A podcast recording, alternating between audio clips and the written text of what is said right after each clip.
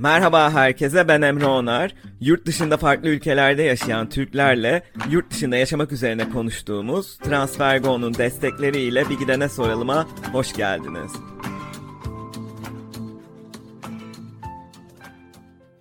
Transfergo uygun kur ve düşük gönderim ücretiyle çok hızlı hatta aynı gün içinde uluslararası para transferi yapabileceğiniz bir mobil uygulama. Üstelik TransferGo'yu kullanmaya başlayan her arkadaşınız için 22 euro ödül kazanabilirsiniz. Bu bölümde Turkish Dictionary hesabının yaratıcısı Aras Koca olan konuğum ve onunla San Francisco'ya gidiyoruz.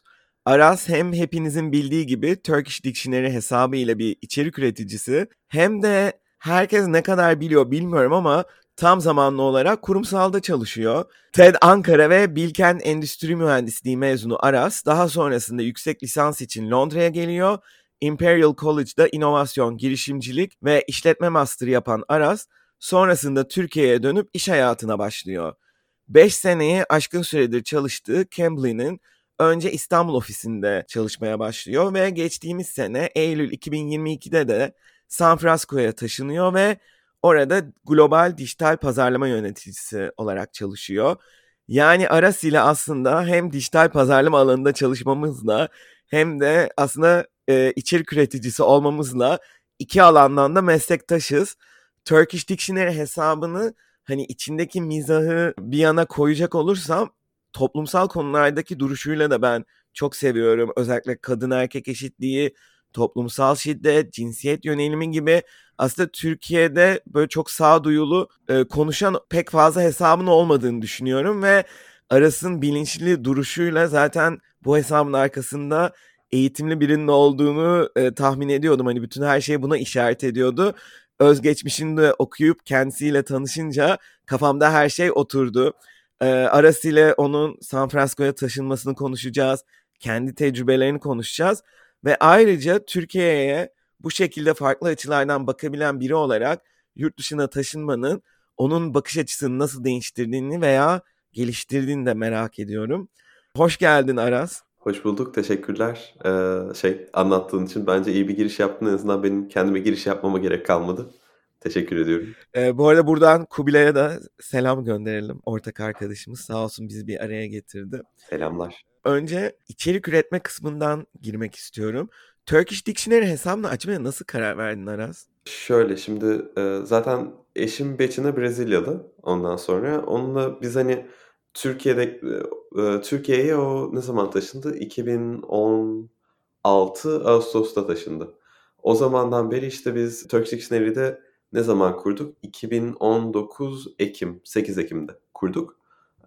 O geçen tarih boyunca sürekli şey, hani Beçin'e Türkçe öğrendi, ben Portekizce öğrendim, konuşuyoruz falan ve şey, bazen böyle hani dil şey yetmiyor. Hani bir şey anlatmak istiyorsun da mesela ne, bil, ne bileyim işte nasıl bir örnek vereyim. Ya burası bomboş değil de işte incin top oynuyor. Hani onu söylemek istiyorsun. Çünkü daha böyle bir belli bir hissiyatı var onun. Hani sadece şey değil. Burası boş bir yer değil de böyle bir şey anlatmak istiyorum sana. O yüzden ben de böyle şey zaten konuşmayı seven bir insan olduğum için hani direkt bir kelimeyi söyleyip çıkayım değil işin içinden çok basit bir şey söylemek için 5 dakika sana bunun bütün olayını anlatayım kafasında olan bir insan olduğum için sürekli böyle her durumda bütün deyimleri çeviriyordum, işte atasözlerini çeviriyordum. Nereden geliyor bu? Ne alaka? Ondan sonra benim sana tam anlatmak istediğim his ne? Gibi gibi gibi gide gide böyle kendi içimizde yapıyorduk bunu zaten. Sonra e, ben de zaten hani Cambly'e girdiğimde influencerlarla çalışmaya başladım başında. Orada yani çok sayıda ben de influencer çalıştım. Orada içerik üreticilerini gördüm, insanların neler yaptığını gördüm. Sonra dedim aslında ben de hani keyif alabilirim içerik üretmekten diye. Orada da hani böyle arka plana attık ama hiç hani ben böyle bir kendime içerik üreticisi olsam ne yaparım diye bir düşünce gibi bir şey yoktu zaten.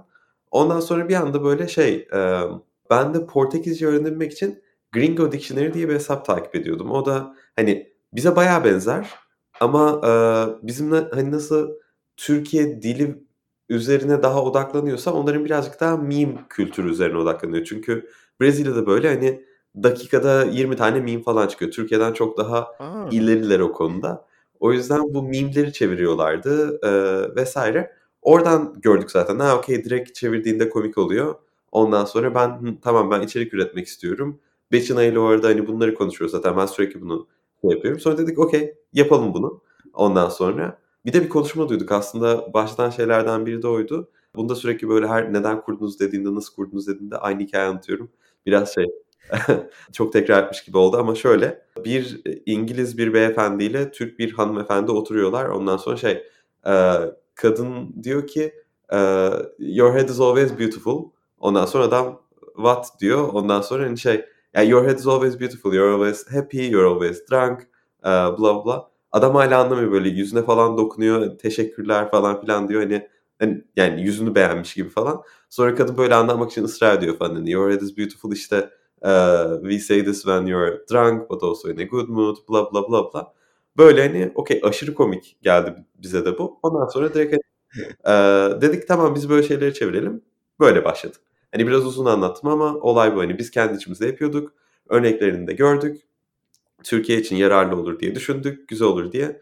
Bize de keyif veren bir şey olduğu için keyif almak için yapalım diye çıktık. Yoksa hani böyle bir bunu şey yapalım da bunu işe çevirelim, şunu yapalım, bunu yapalım gibi bir plan yok. Sadece hani keyif alalım diyeydi olay. Zaten ilk başlarda genelde hani doğrudan çevirileri yaptığın içerikler vardı. Zamanla büyüdükçe tabii işe de dönmeye başladı anladığım kadarıyla bir yandan sonuçta bayağı büyük bir kitleye de hitap ediyorsun ve hem içerik üretimi hem işbirlikleri, reklamlar bir yandan işin nasıl kit alan ve emek isteyen bir iş olduğunu tahmin edebiliyorum. Hani kendim de işin biraz o tarafını bildiğim için. İkisini birden efektif yürütmek konusunda var mı böyle uyguladığın taktikler veya herhangi bir tavsiye? Var. En büyük taktik işe birini almak. Ondan sonra şey bizim şu anda normalinde Beçina ve ben olarak çıktığımız yolda biz Aralık 2021'den beri sanırım ekibimizde Gülce ile çalışıyoruz bir de. Ee, Gülce bizim hani hem marka işbirliklerimizi yönetiyor. Hani çünkü orada çok hani marka işbirlikleri ciddi vakit alan bir kısmı. Çünkü markayla evet. sürekli revizeler geliyor. Ondan sonra iletişim kurmak gerekiyor. Toplantı yapalım kısmı oluyor. Şu oluyor, bu oluyor. Ee, Gülce onları yürütüyor. Artı içerik tarafında bize çok destek oluyor. Marka işbirlikleri içeriklerinde çok destek oluyor. Diğer içeriklerde de hani şu ana kadar çok fazla konseptler de yarattı o da. Ee, orada da beraber hani nasıl diyeyim bir içerik paylaşılacaksa ikimizden birimiz direkt hadi yaptık paylaştık gibi değil de daha çok mesela hani Gücer içeri çıkarırsa hani ben de fikir veriyorum e, finalize etmeden önce. Ben çıkarırsam genelde ben de Gülce'den fikir alıyorum.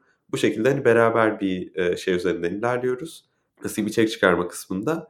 Beçina e, eşim de o da ekibimizin e, design tarafını yürütüyor.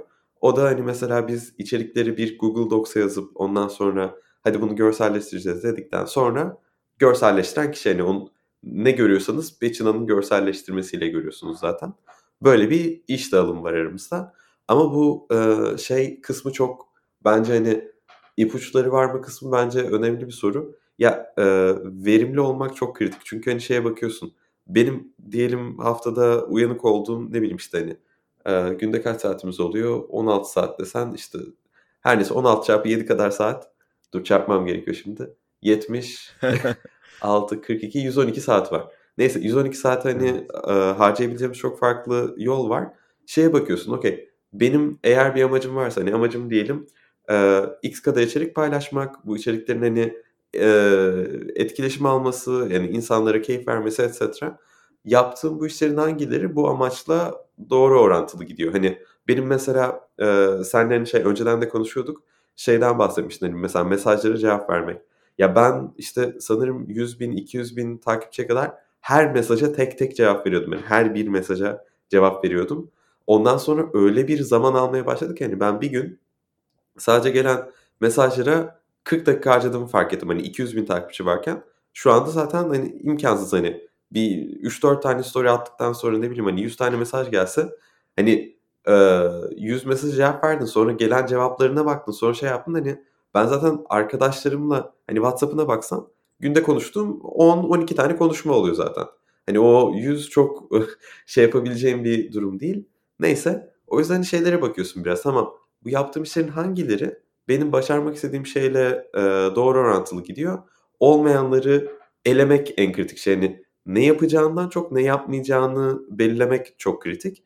İçeriklerde de aynısı mesela. Hani hangi içerikler e, istediğim amaca ulaşmıyor, erişimi almıyor ya da etkileşim almıyor insanlardan. Bunları anlayayım ben çalışmayanları çıkarayım. Eee, hani çalışmayanlar için durduk yere vakit harcamayayım. En azından daha keyif aldığımız ve daha iyi olanlara odağımızı eee, ayıralım gibi. Hani hem ne yapacağında ne yapmadığında eşit eee, önemde diyebilirim sana o konuda. Güzel bir noktaya değindin aslında. Neyi yapmak istediğinden ziyade yapmak istemediğin, daha doğrusu seni hedefine götürmeyecek şeyleri e, elemek mantıklı, güzel bir bakış açısı. Evet. Benim de sanırım bir noktada bunu yapmam gerekiyor, onu düşünüyorum. E, ben de gelen her mesaja dönmeye çalışıyorum. Tabii daha e, 100 bin markına ulaşmadım. Ama bende de şey oluyor yani dinleyenlerin mesajları çok motive de ediyor. Ama bazı sorular tabii daha detaylı cevap da e, gerektiriyor. Özellikle yurt dışına taşınmayla ilgili böyle şey oluyor bende. Dur buna bir doğru düzgün cevap yazmam lazım. Derken e, bir kişiye cevap yazdın, iki kişiye cevap yazdığın zaman alıyor gerçekten. Ama şey de güzel tabii özellikle e, hesaplar büyürken eminim sen de Turkish Dictionary ilk başlarda inanılmaz viral oluyordu çünkü. Yani ben hatırlıyorum sen bir bir şey paylaşıyordun. Bana 2-3 ayrı hesaptan yani 2-3 ayrı arkadaşımdan o e, aynı içerik geliyordu. Özellikle böyle sevgilisi e, Türk olmayan arkadaşlarım bayılıyor senin zaten Turkish Dictionary hesabına. Hatta onların e, erkek arkadaşları veya kız arkadaşları da takip ediyor. Öyle bir şeyi de var. Zaten sizin de arkasında bir e, çift olarak olmanız da aslında o şeyle hedef kitleyle de örtüşüyor. Hani böyle Türk yabancı çiftlerin yaşadığı minik e, anladığım kadarıyla hani kültür e, şokları yabancıların yaşadığı tarafta. E, ve bu aslında viral içerikler yani viral olan mizahi içerikler zamanla senin hesabın büyüdükçe daha toplumsal bir duruş da almaya başladı. E, ve benim çok hoşuma gidiyor aslında bu duruşun. Çünkü girişte de söylediğim gibi Türkiye'de bence Türkçe içerik üreten hesaplarda çok fazla sağduyulu görüş e, ya da sağduyulu bir duruş, bilinçli bir duruş göremiyoruz bence. Ve şöyle biraz baktım hani e, senin de öncesinde araştırdım. İşte Ekşi Sözlük'te mesela birkaç eleştiren de gördüm işte mizah hesabıydı işte niye böyle şeyler paylaşıyor falan gibi. Bence bilakis böyle büyük bir kitleye erişiyorken birazcık hani insanları bilinçlendirmek de belki ya da doğru duruşla ya da doğru bilinçle buluşturmak da önemli bir şey. Ee, bu konularda mesela işte kadına şiddet olsun, cinsiyet eşitliği olsun Amerika'ya taşındıktan sonra bakış açıların değişti mi ya da Türkiye'ye bakış açın o anlamda değişti mi hiç? Şimdi şey diyeyim, şu Amerika'ya taşındıktan sonra kadına şiddet çok mantıklı gelmeye başladı falan. Yok hani şey e, yine nasıl diyeyim. Yani düşünmediğin bir şeyi fark ettirdi mi anlamında hani. Evet ya şöyle e, şimdi hem Amerika tarafı var bir de Brezilya tarafı. Hani eşim Brezilya'da olduğu için Brezilyalılarla da çok vakit geçirdim. Doğru. Hatta Brezilyalılarla büyük ihtimalle Amerikalılardan daha çok vakit geçirdim. Hani Amerika'da daha çok yaşamış olsam da. Çünkü hani biz Brezilya'ya gittiğimizde hep hani arkadaş çevresiyle vakit geçiriyorsun. Burada birazcık da hani iş ondan sonra hani haftada bir iki gün insanlarla takılma hani üç gün takılma ama nasıl anlatayım? Benim burada gördüğüm kadarıyla birazcık daha Türkiye en azından bu tip e, sosyal konularda birazcık daha geride gibi hissediyorum ben. Hani geride gibi hissediyorum ne demek? konuşmaya geç başlamış gibi hissediyorum. Ee, sanki bu konular hani önceden birazcık daha e, burada gündemde olsa da Türkiye'de gündeme gelmesi daha çok vakit aldı gibi geliyor. Ve o sebeple de hani konuşmalar aslında konuştukça evriliyor. Hani ilk bir şey denir yani işte önce bir şeyi önce inkar edersin ondan sonra hani karşı çıkarsın bilmem ne. Hani bizde de bence birazcık daha yeni yeni başladığı için bazı konular e, hani vakit alacak gibi geliyor aynı aşamaya gelmesi. O yüzden sanki Amerika'da aynı konuya yaklaşımla hangi konuları tartıştığınla Türkiye'de hangi konuları tartıştığın çok farklı. Yani Türkiye'de şu an birazcık daha şeydeyiz mesela cinsiyet eşitliğinden bahsediyorsun. O zaman kadınlar da askere gitmesin mi? Hani yani daha böyle bir e, basite indirgeme ve şey hani nasıl diyeyim sana A'nın B'ye tam eşit olmasını düşünme. Eğer değilse de zaten hiçbir şekilde eşit olamayacak noktasına gelme. Burada birazcık da hani e, benim gördüğüm kadarıyla insanlar birkaç e, farklı aşamasını zaten önceden konuşmuş. Şimdi daha yapıcı aşamalarına gelmiş gibi. Türkiye'de biz birazcık daha hani olayın varlığına ikna etmeye çalışıyoruz gibi geliyor hani eşitsizliklerin varlığına.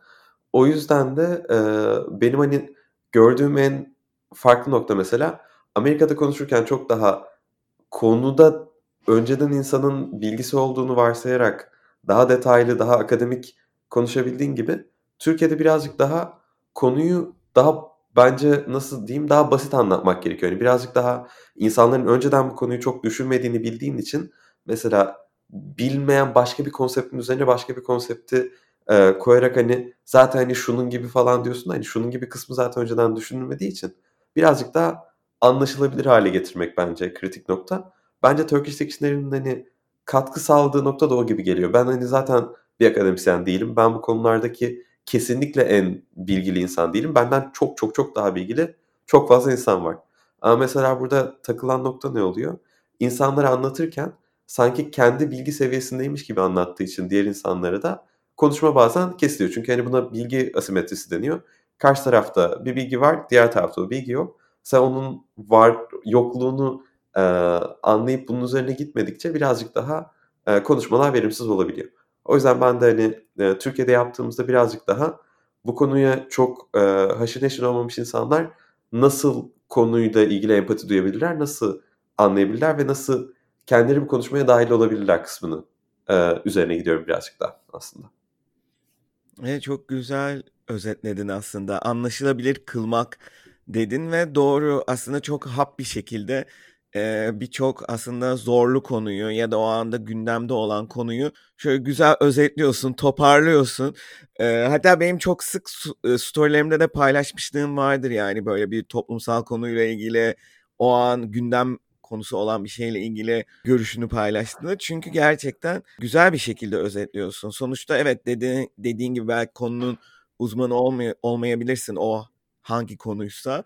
Ama birçok içerik üreticisi mesela birçok o an e, gündem olan konuda ya da toplumsal konuda fikir paylaşıyorken mesela o doğru bakış açısını ya bana göre doğru tabii ama dediğim gibi çok şey de geliyor. Nötr bir yerden de çıktığını görüyorum paylaşım yaparken. Yani Aras'ın düşüncesi bu ya da Aras ve Betina'nın düşüncesi bu gibi bir içerikten ziyade evet, nötr bir yerden bakmaya çalışan sağduyulu bir içerik olarak öne çıktığı için bence benim gibi birçok insan da o anlamda kendisiyle çok özdeşleştiriyor. Bence o da güzel bir şey. Bu kadar büyük bir kitleye erişiyorken hani doğrusunu bildiğini düşündüğün konularda susmamak, hani belli bir konuda paylaşım yapmak güzel bir şey. Aslında bir yandan büyük bir kitleyi de aslında belki dediğin gibi bakmadıkları bir bakış açısıyla tanıştırıyorsun. Onu alan da oluyordur, almayan da oluyordur.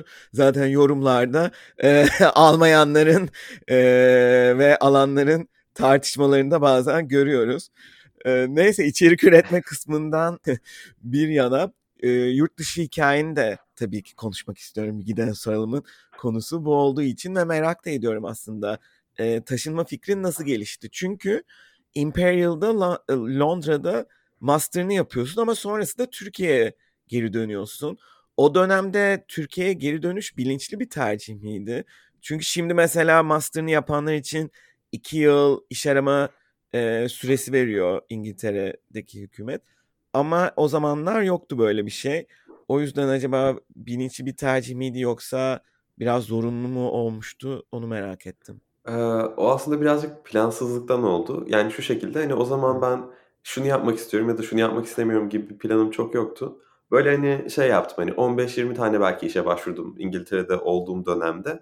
Hani, onlar da, hani, böyle, ne bileyim, danışmanlığa falan başvurdum ama tam böyle canım danışmanlık mı istiyor, hani, ne istiyorum bilmiyordum o anda. O yüzden çok gittirmedim. Sonra okay, hani, mezun oldum, Türkiye'ye döndüm.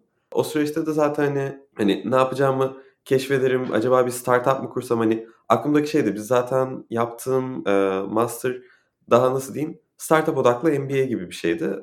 Daha çok e, hani girişimcilik odaklı olduğu için de ben de böyle çok gaza geldim. Okey startup'ımızı kuralım dedim. Sonra benim hani iki arkadaşımla beraber bir startup kurduk Türkiye'ye dönüp. Bir sene boyunca zaten onu yaptık.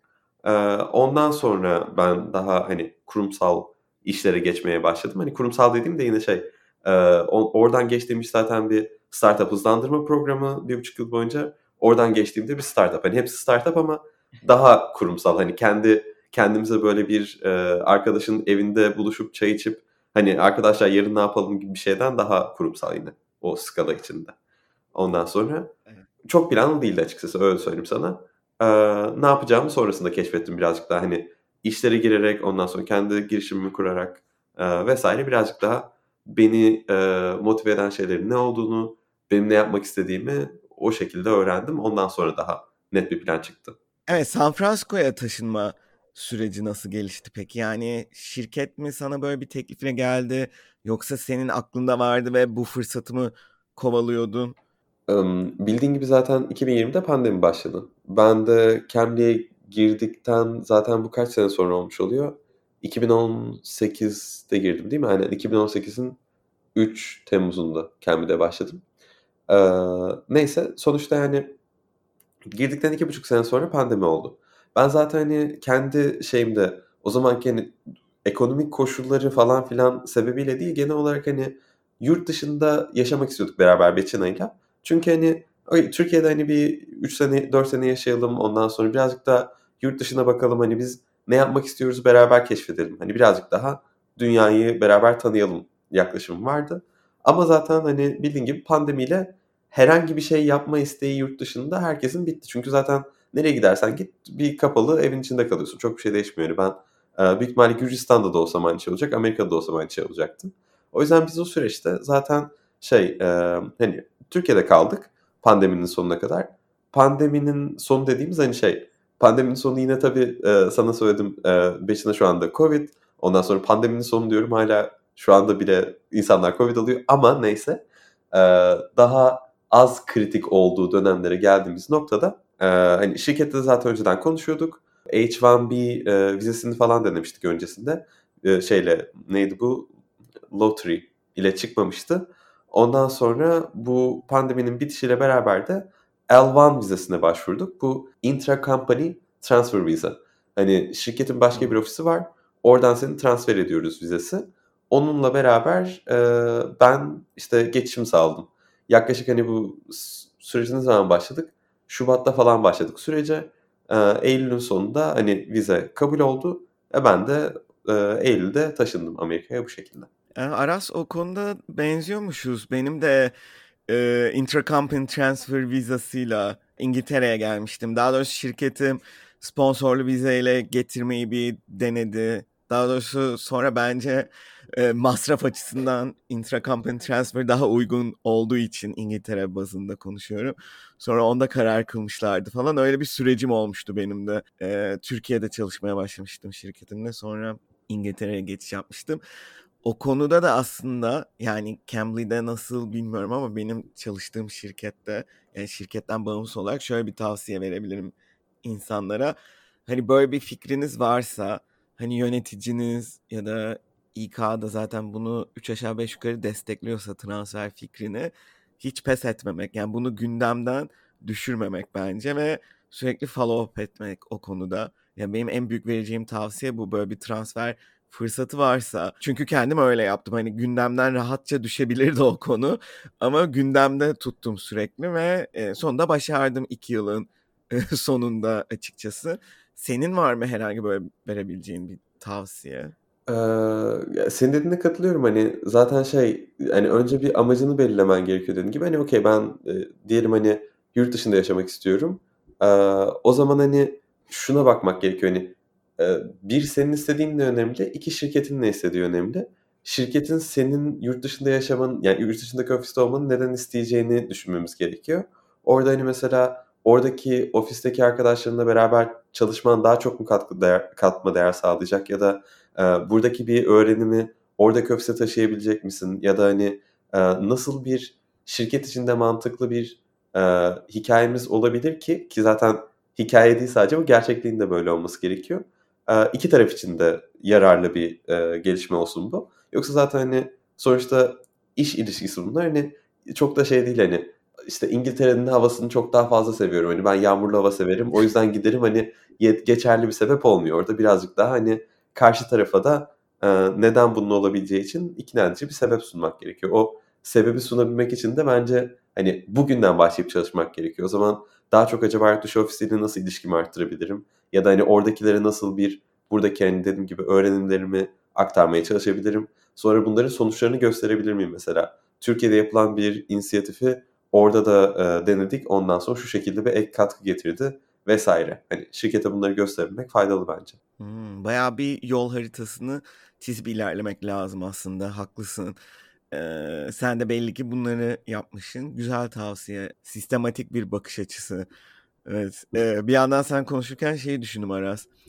Mühendis bakış açısı farkı mı acaba bu ya da işte şirk bizim şirkette şey yapılıyor böyle karakter analizleri işte yeşil, mavi, sarı, kırmızı bazı kurumsal şirketlerde oluyor böyle şeyler. Dedim Aras sanırım mavi işte daha analitik diye. Peki çalışma kültürünü nasıl bu Türkiye'ye kıyasla buldun? Yani zaten Amerika'daki ekiple anladığım kadarıyla çalışıyormuşsun öncesinde ama orada işte ne bileyim gündelik iş hayatı pratikleri de olabilir.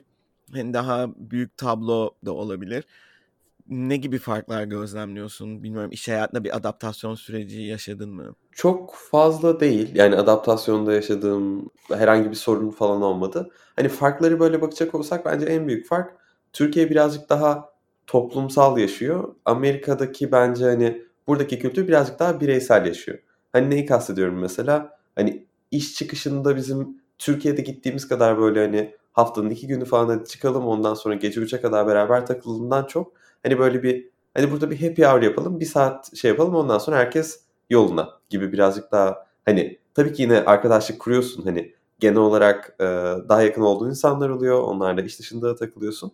Ama hani Türkiye ofisinde biraz ben yakın arkadaş mıyım değil miyim onu çok düşünmeden herkes hadi beraber gidelim bugün kim gelmek istiyor. Hani böyle kim, kiminle yakın arkadaşım onlarla çıkayım değil de daha çok hani herkesin beraber zaten bir zaman geçirmeye sıcak bakması birazcık daha bence Türkiye'de olan bir şey. Onun dışında hani bunun şey de ne, e, işe etkisine, verimliliğe etkisi de ne? Mesela Türkiye'de biz çok daha fazla çay arası veriyoruz. Hani beraber çay içelim, şunu yapalım, bunu yapalım, şuraya gidelim. İşte hani Türkiye'de zaten bilmiyorum ben sigara içmiyorum da böyle e, çalışma zamanının %30'u sigara molası olan hani bir e, çalışma düzeni de var zaten. Arada hani görebiliyorsun bazen. Çıkıyorsun dönmüyorsun falan. Ondan sonra Amerika'da birazcık daha şey hani benim gördüğüm ya böyle ekranın başına oturup 3 saat odaklı bakacağım. Ondan sonra işte bir kısa ara vereceğim. Ondan sonra tekrar 3 saat odaklı bakacağım. işimi bitireceğim çıkacağım. Hani biraz daha böyle şey oturayım kalkayım işimi bitireyim de o aralıklardaki hani verdiğimiz aralar yerine işimi daha erken bitirip çıkayım ee, yaklaşım oluyor. Yani ikisinde de bence aslında geçirdiğin verimli süre aynı ama belki Amerika'da biraz daha o süreyi hızlı bitirebiliyorsun gibi geliyor bana aslında. E, doğru bir gözlem bu arada ve ilk İngiltere'ye taşındığım zamana geri ışınlandım. Sen bunları anlatırken ben kendim bayağı bir adaptasyon sürecinden geçmiştim. Onları düşündüm. Şimdi bayağı alışmışım. Altı buçuk sene oldu ben geleli. Türkiye'de uzun uzun kahve molaları oluyordu mesela. Sabah kahve almaya gidiyorduk. Öğlen molası zaten çok uzun. Sonra akşamüstü yine kahve almaya gidiyorduk ekiple gibi hani sigara molası olmasa da ve burada öyle bir şey yok tabii ki. Yani öğlen yemeği bile çok efektif. Çoğu kişi masasında falan e, yiyor 15 dakikada en fazla yarım saatte çözülen şeyler ve aynen dediği gibi 3 saat ekrana bakma dedin ya ben böyle ilk Londra'ya transfer olduğumda çok zorlanıyordum. Çünkü böyle telefonu masanın üzerinde görüyorum. WhatsApp'tan arkadaşlarım böyle e, lak lak yapıyor. Ve kimse telefonuna bile bakmıyor. Yani sadece herkes işine odaklı. Hani böyle çok kısa bir kahve almaya mutfağa gidiyorlar. Birini görüp 3 dakika 5 dakika belki ayaküstü yalandan bir sohbet. Sonra işe geri dönülüp hani mesai saati bitiminde de çıkıp eve dönmece hani o iş yaşam dengesi o açıdan da çok daha net belirlenmiş durumda aslında. Amerika'da da öyle olduğunu düşünüyorum. Hani e, İngiltere gibi Batı Avrupa ülkelerinde de öyle. Türkiye'de biraz daha mesai saatlerini esnetmeye de eğilimliyiz bu konuda. İşte daha çok mola verildiği vesaire olduğu için insanlar hani birçok arkadaşım ve Türkiye'de ben yaşarken de öyleydi. İşte 7'de 8'de belki daha geç çıkma gibi şeyleri e, adet haline getiriyoruz. E, peki gündelik hayata adaptasyon süreci nasıl oldu? Hani San Francisco'ya ve Amerika'da yaşamaya hızlı mı alıştın yoksa zorlandın? Hani böyle bilmiyorum kültür şoku diyebiliriz belki tırnak içinde. Kültür şoku gibi bir şeyler oldu mu? Ee, şöyle yani nasıl diyeyim şok demem ama hani kültür şaşırması diyebilirim belki. Yani çünkü böyle hani derinden etkilemiyor da nasıl diyeyim hani yani adapte olabiliyorsun hızlıca sadece ha bu farklıymış diyorsun gibi. Mesela onlar ne? Burada şey bayağı enteresan bence. Kafelerin hepsi 5'te kapanıyor. Hani ben mesela işten çıktığımda kahve almak istersem hiçbir yer yok.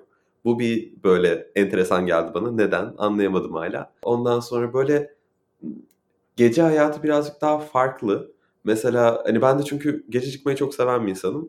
Böyle barlar birazcık daha erken kapanıyor burada mesela hani 12'den sonra açık olan bar pek yok. Kulüpler var. Kulüpler zaten genelde daha çok hani elektronik müzik daha hani sert giden elektronik müzik oluyor. O benim çok hani aradığım bir şey değil. Ee, ama buraya nasıl adapte oldum hani gece hayatına mesela ben e, konser aşırı seven bir insanım. Ondan sonra burada da e, yani haftanın bu hafta gitmedik pek. E, çünkü başında Covid'di ama ondan önceki 3 hafta üst üste sanırım 3'er gün konsere gittim. O da nasıl böyle enteresan şey bir anlatayım burada. Amerika'da olan dinleyen biri varsa dothebay.com diye bir web sitesi var. 5 dolara e, abonelik alıyorsun. Aldığın abonelikle bir konser biletine yani şey 5 dolar aldığın abonelikle her ay sana bir tane konser bileti veriyor artı birle beraber. Yani hani o çok iyi. Bayağı iyi bence de. Hani Türkiye'de 5 çok, dolara çok hangi konsere gideceksin zaten. Ee, ki onu alıyorsun bir de üzerine böyle hani çekilişlerine falan katılıyorsun. Biz böyle bütün çekilişlerine girdiğimiz için bana hani ayda 3 tane falan bedava bilet geliyor artı birle. Hani işte Beçin'a da öyle. Ona da 3 e, tane bilet artı birle geliyor. Biz böyle ayda hani 6 tane konsere 10 dolara totalde gitmiş oluyoruz. Hani o yüzden en azından maliyet olarak da verimli oluyor. Konser işte beni çok burada git şey e, nasıl diyeyim e, mutlu eden şey. Onun dışında başka kültür şokları evsizlik inanılmaz yüksek burada ama yani hani öyle böyle değil hani e, yanlış e, 60 olmayayım sayıyı ama sanırım 10 bin evsiz insan var 1 milyon e, San Francisco nüfusu. Yani yüzde birlik bir evsizlik durumundan bahsediyoruz. O e, en büyük şoklardan bir. Çünkü hani e, Türkiye'de bu kadar ciddi değil ya da en azından belki ben mi yanlış yaşadım İstanbul'u bilmiyorum ama hani 4 yıl ben yaşadığımda hani çok nadiren tek tük oluyordu. Burada kiralar o kadar yüksek ki e, teknoloji sektörüne girmediğinde zaten kiranı karşılaman zor. E, ve hani bu hani önceki e, bir önceki sorulara dönecek olursak şeyden bahsetmiştim. Daha toplumsal yaşam e, karşısında hani daha bireysel yaşam.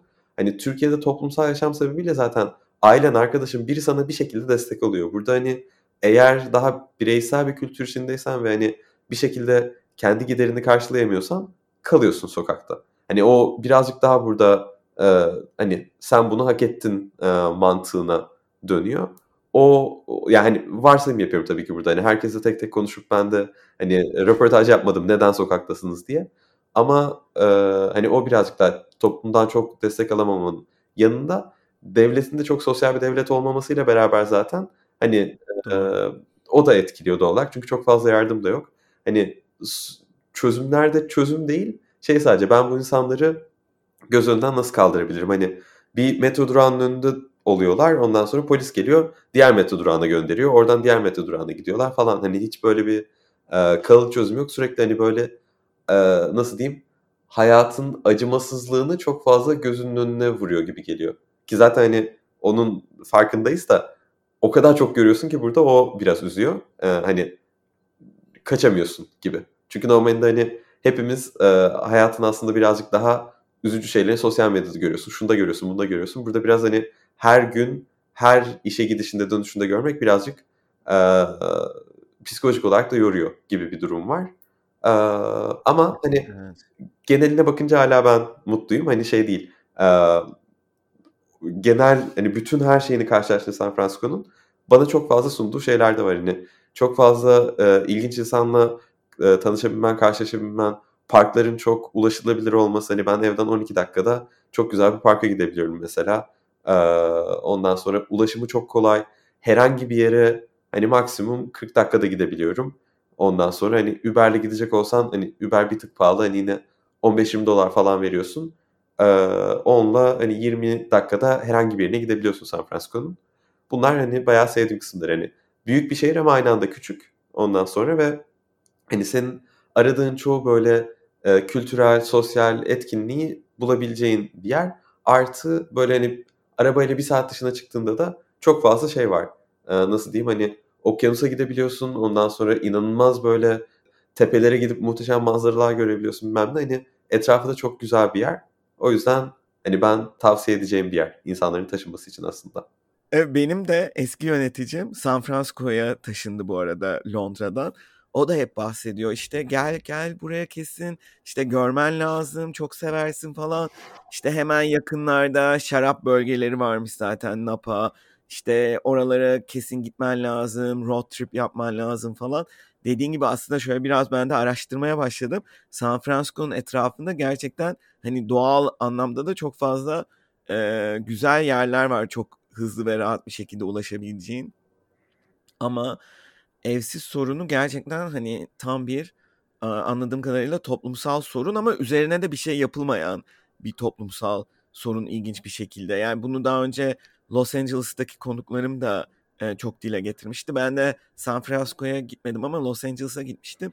Eee, her Los Angeles bölümünde aynı şeyi demiş gibi oluyorum. Her California bölümünde daha doğrusu ama çok şaşırmıştım Aras gittiğimde ya. Yani, hani, filmlerden, dizilerden, hani, bir evsiz sorunu olduğunun farkındaydım. Hani, Avrupa'dakinden daha yüksek boyutta da olduğunu anlamıştım ama gidip görünce birazcık açıkçası hem üzülmüştüm hem ürpermiştim de istem dışı. Çünkü çok fazla, hani, uyuşturucu kullanımı da var ve onun yan etkilerini de doğrudan, hani, sokakta davranışlar üzerinden görüyorsunuz ve, hani, kimse yardım etmiyor gibi. O noktada, hani, Batı Avrupa'da da Fransa'da, İngiltere'de evsizler var ama sosyal bir devlet olduğu için bu noktaya da gelmiş değil, hani, Amerika'daki noktaya. Amerika'da bireysellik artı dediğin gibi sosyal devlet olmaması, eee, gerçekten böyle bir şeye dönüştürmüş. İlginç bir yanı Kaliforniya'da özellikle çok daha artmış durumda anladığım kadarıyla. Peki şey nasıl oldu? Betina açısından nasıl gelişti? Konuyu, eee, değiştirecek olursak, eee, Betina açısından nasıl gelişti? Mesela Türkiye'ye alışmış mıydı Brezilyalı biri olarak? Ne bileyim, ne nelerde zorlanmıştı mesela? Türkiye onun Türkiye'ye adaptasyon süreci sence nasıldı? Gerçi onun gıyabında, eee, konuşmuş olacaksın ama. Eee, ya, aslında aşırı zorlanmadı. Şey, başında dil çok zordu çünkü, hani, şey değil, yani, Türkiye'de her gittiğin yerde İngilizce konuşabiliyorsun gibi bir şey değil. Biz, hani, nerede kaldık? Kâğıthane'de yaşıyorduk, yani. Kâğıthane'de yaşadığında, hani, markete, bakkala gittiğinde tabii ki adam, "I would like a yogurt please." diye, hani, şey yapabileceğin bir ortam olmuyor. O yüzden başında dilden çok zorlandı. Ondan sonra Türkçe öğrendikten sonra bir o da bir bursla geldi Türkiye'ye. O bursu da şey karşılıyordu, hani, 1 yıl, eee, dil eğitimi. Ondan sonra, eee, İTÜ'de, işte, mimarlık okudu o da. Brezilya'dayken bir gastronomi lisansı bitirmişti. Sonra Türkiye'de, eee, İTÜ'de mimarlık okudu o da. A alıştı ama, hani, şey, Brezilya'dan çok farklıydı mesela. Hani, üniversiteye gidiyorsun, hani, biz üniversitedeyken, işte, herkes böyle sürekli dışarı çıkalım der. Hani, burada mimarlıkta herkes inekliyor. Ondan sonra herkes, işte, sürekli çalışıyor, eee, falan diyordu, işte, hani, ona bir alışamadım diyordu. Hani, çok fazla, eee, çalışma ortamı var. İnsanlar inanılmaz böyle bir ezber, ondan sonra, eee, işte, sınav var, ben zaten 3 hafta çıkamam falan filan, hani, ben bunlara alışık değilim. Hani, biz daha rahatız orada. Hani, sınav varsa sınav var. Hani, çalışabildiğin kadar, çalışamadığın kadar şeklinde bırakıyoruz diyordu birazcık da. Ondan sonra başka ne oldu? Şey zor oldu tabii, hani, düşününce, onun bütün arkadaş çevresi, bütün, hani, ailesi Brezilyalı. Bir anda geliyorsun buraya, herkesi arkanda bırakıp geliyorsun ve, hani, şey de yok böyle, hani, tanıdığın bir insan, bir, hani, destek mekanizması bile yok. Onun için o yüzden daha zor doğal olarak. Ama, hani, Türkçeyi de çözdükten sonra, hani, en azından bizim arkadaşlar çıktığında da herkes İngilizce konuşuyor ama şey oluyor hani biliyorsun hani oturduk 2-3 bira içtin ondan sonra herkes Türkçe'ye dönüyor bir şekilde. Bir yerden Mustafa Sandal çalıyor ondan sonra bir daha tekrar İngilizce konuşamıyorsun falan filan. O yüzden şey bu e, dil en büyük bariyerdi. Onu çözdükten sonra da e, biraz daha ne fark etti? Şu an hani çok aklımda hani şuna takılıyordum, buna takılıyordum dediği bir şey yok. Sadece hani şey hani onunla zaten önceden de konuşmuştuk. Yani Türkiye'yi biz bir e, 3-4 sene 5 sene yaparız. Ondan sonra hani beraber yurt dışında bir yere taşınırız. Çünkü hani ikimiz de birazcık daha nasıl diyeyim ikimizin de deplasmanda olduğu bir yere gidebilmek birazcık daha adil olur, daha şey olur hani e, gibi düşünüyorduk ondan sonra. E, öyleydi hani Türkiye onun için çok keyifli geçti ve Türk insanı ile Brezilya insanı çok benzer birbirine.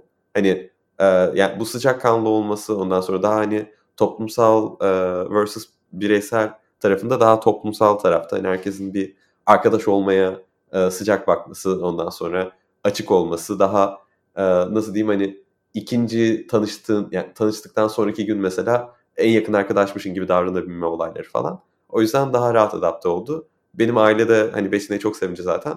En azından orada da hani aile tarafında da böyle ne bileyim işte ben de çok Türk dizisi izlemiyorum da hani dizilerde sorun oluyor işte. Ee, gelin gelir işte şey sevmez. kayınvalide sevmez. Drama falan oradan çıkar böyle ondan sonra işte 3 dakika müzik girer falan birbirlerine bakarlar. Hani bizimkiler çok daha rahattı o konuda. O yüzden en azından aileye de rahat girdiği için e, onun adına konuşmak olmasın ama bence aşırı zorlanmadı gibi. Türkçesi ne durumda şu anda? Yani hani akıcı. Yani akıcı konuşabiliyor mu? Aynen akıcı konuşuyor. Şey e, hatta yapıyor mu? Yapıyor tabii ki ama hani şey akıcı konuşuyor yine de. A! Betina'yı asıl bir de konuk alayım. Eee, Türkiye'ye gelmek farklı bir bakış açısıyla bir gelene soralım. Gerçi o da gitmiş ama gelip gitmiş. Senin Portekizcen nasıl? Onun Türkçesi gibi benim de hani akıcı. Akıyor, Hımm. konuşuyoruz.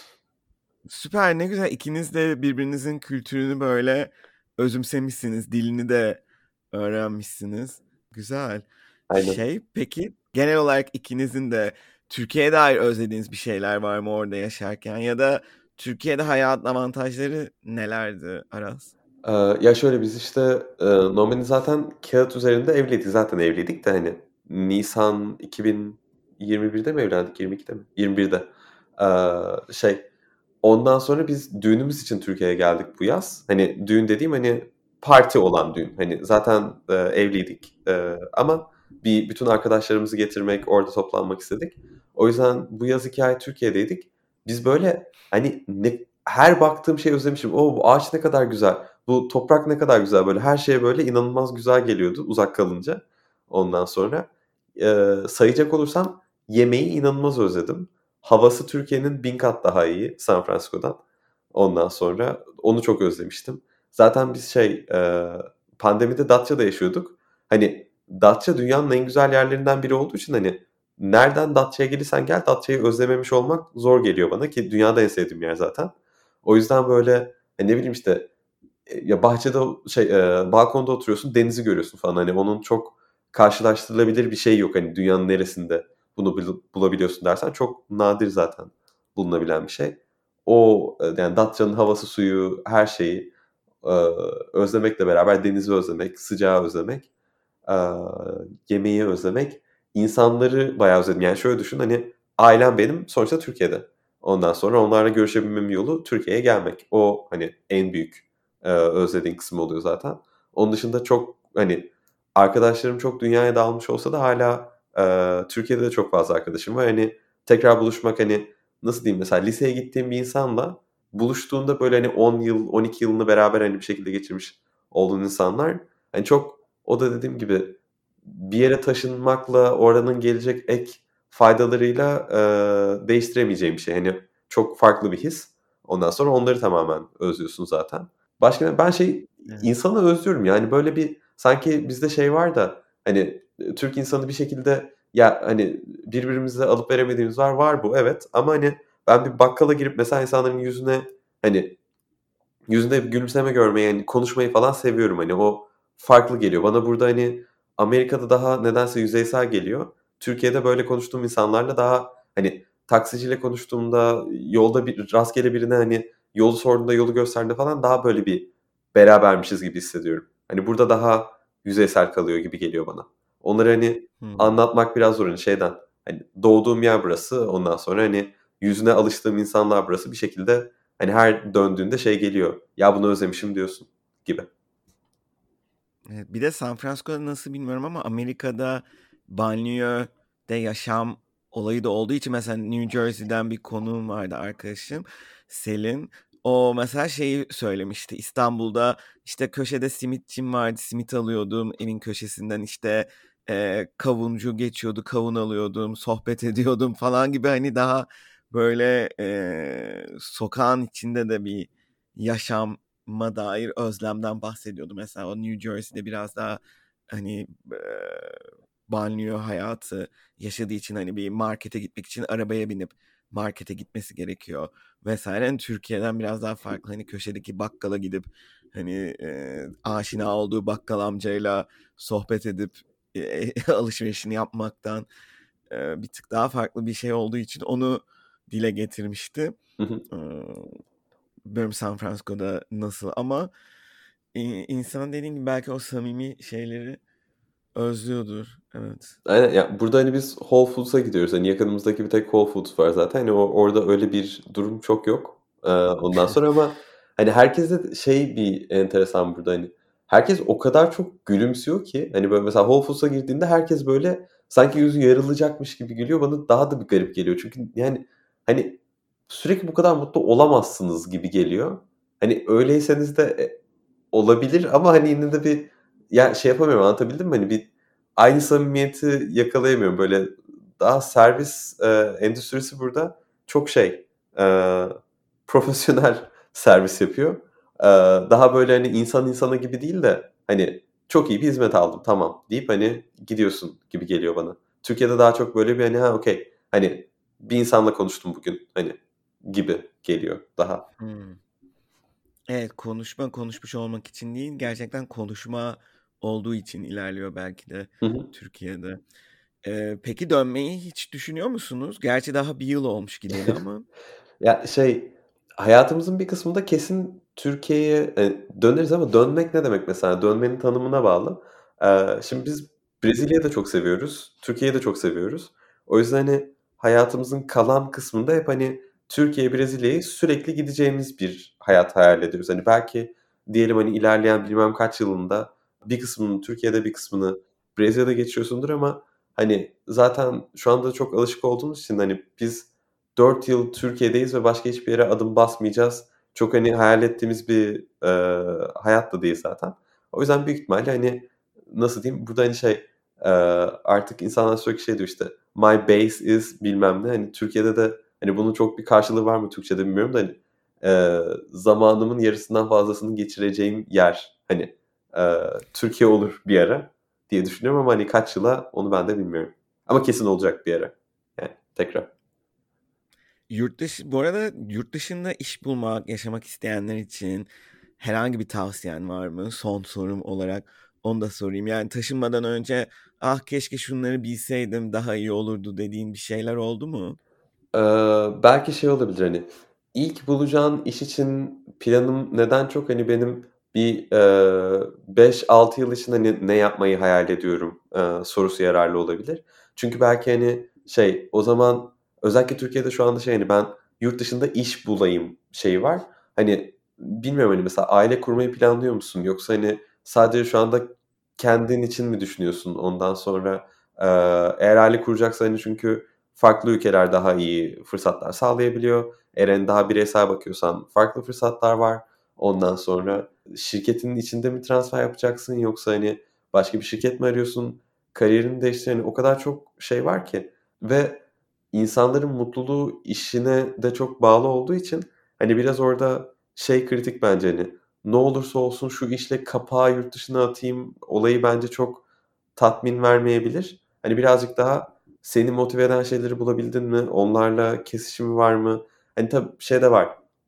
Eğer hani e, bir basamak olarak görüyorsan ve diyelim hani bir iş buldum ondan sonra bulduğum işten şuna geçerim okey ama hani en azından bir böyle bir ilk alacağım işten çok bir 5 yılı hayal edebilmek ve bu ilk atacağım basamak bu 5 yıl içinde iyi mi yoksa, eee, hani, sadece şu gün için mi iyi? Çünkü, hani, bir seçimin belki önümdeki 1 yıl için en iyisi olabilir ama 5 yıllık bir plana baktığında, ha, aslında diğer şeyle başlasaydım o 5 yıl gitmek istediğim yere gitmem daha kolay olurdu gibi bir durum olabiliyor. O yüzden, hani, birazcık daha bir sonraki adımdan çok, hani, bir bir 5 yılı falan düşünebileyim, eee, kısmı yararlı. Bir de şey kısmı çok kritik, hani, mesela diyelim, eee, bu verilebilecek en iyi tavsiyelerden biri bence. Belli bir alana gireceksin, eee, işte, işe girmeyi düşünüyorsun. O zaman genelde, hani, gireceğin iş ilanlarına bakıp aranan yet yetkinlikler ne? Örnek veriyorum, hani, belli bir kodlama dili mi isteniyor, belli bir, eee, yetenek mi var, hani, belli bir, eee, yazılım aracını mı kullanmanı istiyor, ne neyse, hani, en azından onları bir önde önceden öğrenip belki boş zamanında da bu yetkinlikleri kazanman sana ek katkı sağlayabilir. Çünkü, hani, eee, ya, örnek veriyorum mesela, dijital pazarlama yapan insan var. Bir de mesela dijital pazarlama yapıp üzerine SQL, işte, kodlama dilini kullanan insan var. Google Analytics'te yetkin olmuş insan var falan filan. Hani, senin gitmek istediğin yol için hangi yetkinlikler kritik? Onu bir iş ilanlarına bakıp, hani, önden planlarsan başvuru yapmandan bir birkaç ay önce en azından o aranan kişi olma ihtimalin daha yüksek ihtimal olur ki, eee, yurt dışında birini alacaksan bu tip yetkinlikler de çok büyük bir, eee, baş as basamak sağlıyor. Çünkü zaten, hani, onlar daha nice to have dense de, hani, senin zaten sana sponsor olacak, şunu yapacak, seni oradan ta getirecek, hani, orada olan biri yerine en azından o nice to have'leri de toplamak o sponsorlanman sürecini daha, eee, olası yapabilir. Hani, bir şirket seni neden buraya getirsin konusunda. Valla çok güzel özetledin ve dile getirdin Aras.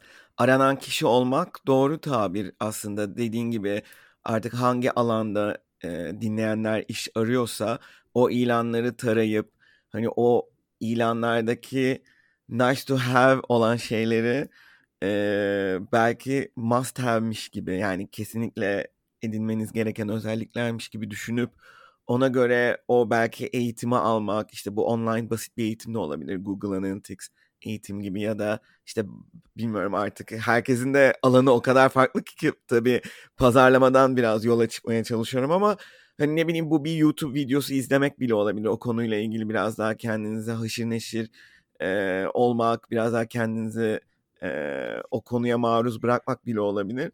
Eee, çok mantıklı dediğin gibi, yani, iş aramaya başlamadan önce şöyle bir bakıp piyasada ne gibi insanlar arıyor, "A, okay, ben de şu alanlarda yetkin olayım."